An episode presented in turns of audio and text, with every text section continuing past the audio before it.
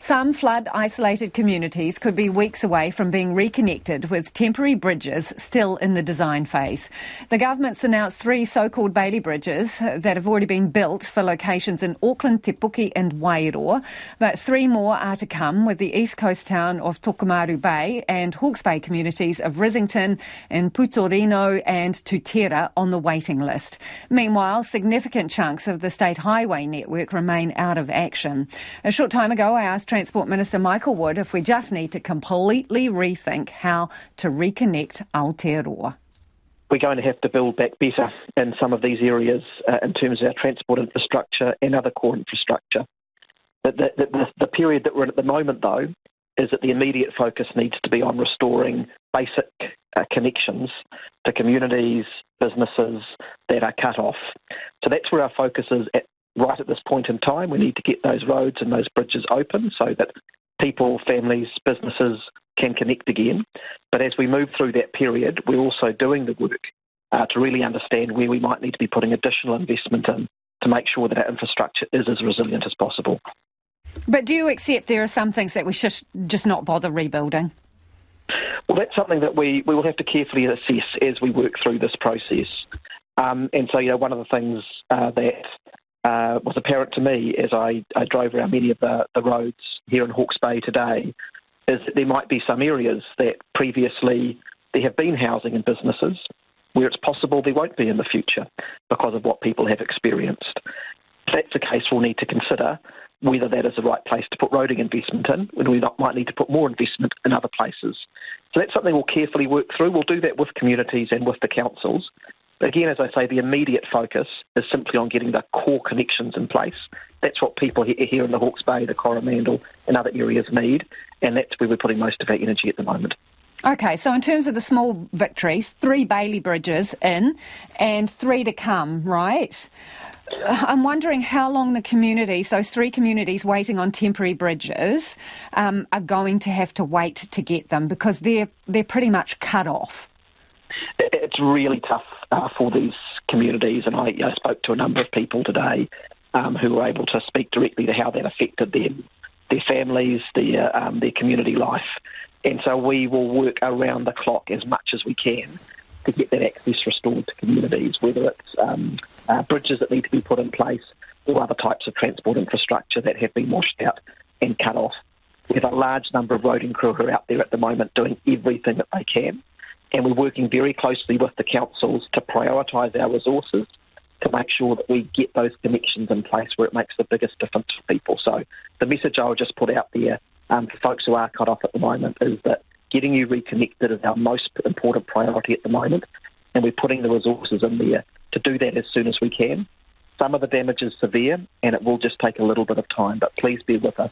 We're working as hard as we can. Yeah, but can you give them a basic timeline? We're talking about Tokomaru Bay here, Rissington, um, Tutira, and Putorino, who are waiting on these Bailey bridges. Roughly, how long do you think before they get reconnected? in each of those cases, it, it is likely to vary. And what we've confirmed with the Bailey bridges that we're putting in place today, and Rissington is one of those ones, as you as you indicated, is that we have confirmed they're going ahead. Uh, crews are heading out there. The way that the Bailey bridges are assembled is that the crews get there on site. Um, they have an initial plan and then they work through the best way of putting that in given the local conditions. But is so it weeks or months, Minister, do you reckon? In most of these cases, we are talking a period of weeks rather than a period of months. But I do just want to urge a little bit of caution there. It will depend on the local conditions. Uh, the crews are experts. They specialise in putting these bridges in place. They do work at pace um, and they work as hard as they can to get those connections in place. And you know, once we have uh, real certainty about what we might be looking at in terms of dates, we will provide that to people. But I will just have to provide the assurance at this stage that everyone is working as hard as they can to move these bridges forward as quickly as we can. You say you're looking at other options to connect communities, including diversions across private land. Where are you doing that? Um, there is uh, a case where there is a diversion across private land that has been um, uh, that we're working with the community on uh, further up the coast, um, and there are potentially other other uh, places around some of the local road network. One of the things about the situation is that Waka Kotahi has primary responsibility for the state highway network it's the councils who have responsibility for the local, local roading network. Some of that is still being assessed.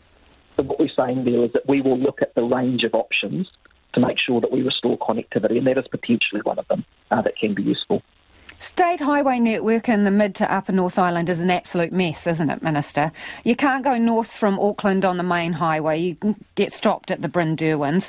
You're having to use di- um, diversions and detours through Dargaville. Uh, a trip to Palmerston North, you have uh, to Napier rather, you have to go through Palmerston North. You're talking about a nine-hour trip.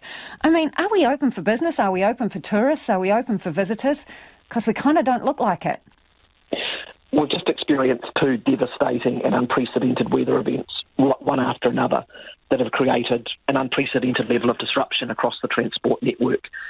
Uh, while there are real difficulties and some of those roads remain closed, what I would I would want people to understand is that we're making progress. Um, every few days, we're getting more of these roads and these connections open. Um, it is likely that before the end of this week, for example, we'll begin to restore access on State Highway 5 uh, between Napier and Taupo. So we are making progress and it is heading in the right direction. And we need to send that message out there that yes, New Zealand is open. We are experiencing a very, very difficult time. We are having to rebuild, um, but we want people to uh, you know continue to continue to come to our country. Um, this remains a place um, that people can feel proud of, and we are going to help those communities to get reconnected in the coming weeks and months. Rail to Northland is out now too with a massive slip around Helensville. That means that hundreds of freight containers every week are now going to have to come between Auckland and Northland on road.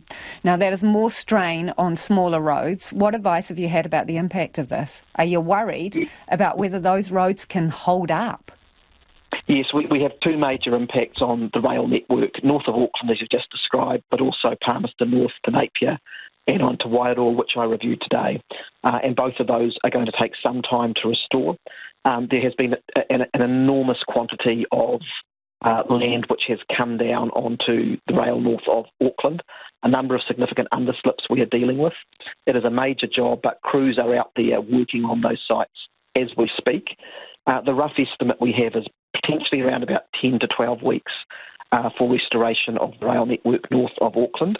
In the meantime, we'll work closely with the road freight sector. It's still important that freight continues to get through between Auckland and Northland. That is uh, the lifeblood of the region. Uh, it's not ideal. We, we, want as much of that freight to be getting on rail as we possibly can. Uh, but in the meantime, that is how we will just need to manage it uh, as our crews from KiwiRail get that important connection restored. And that's Transport Minister Michael Wood there.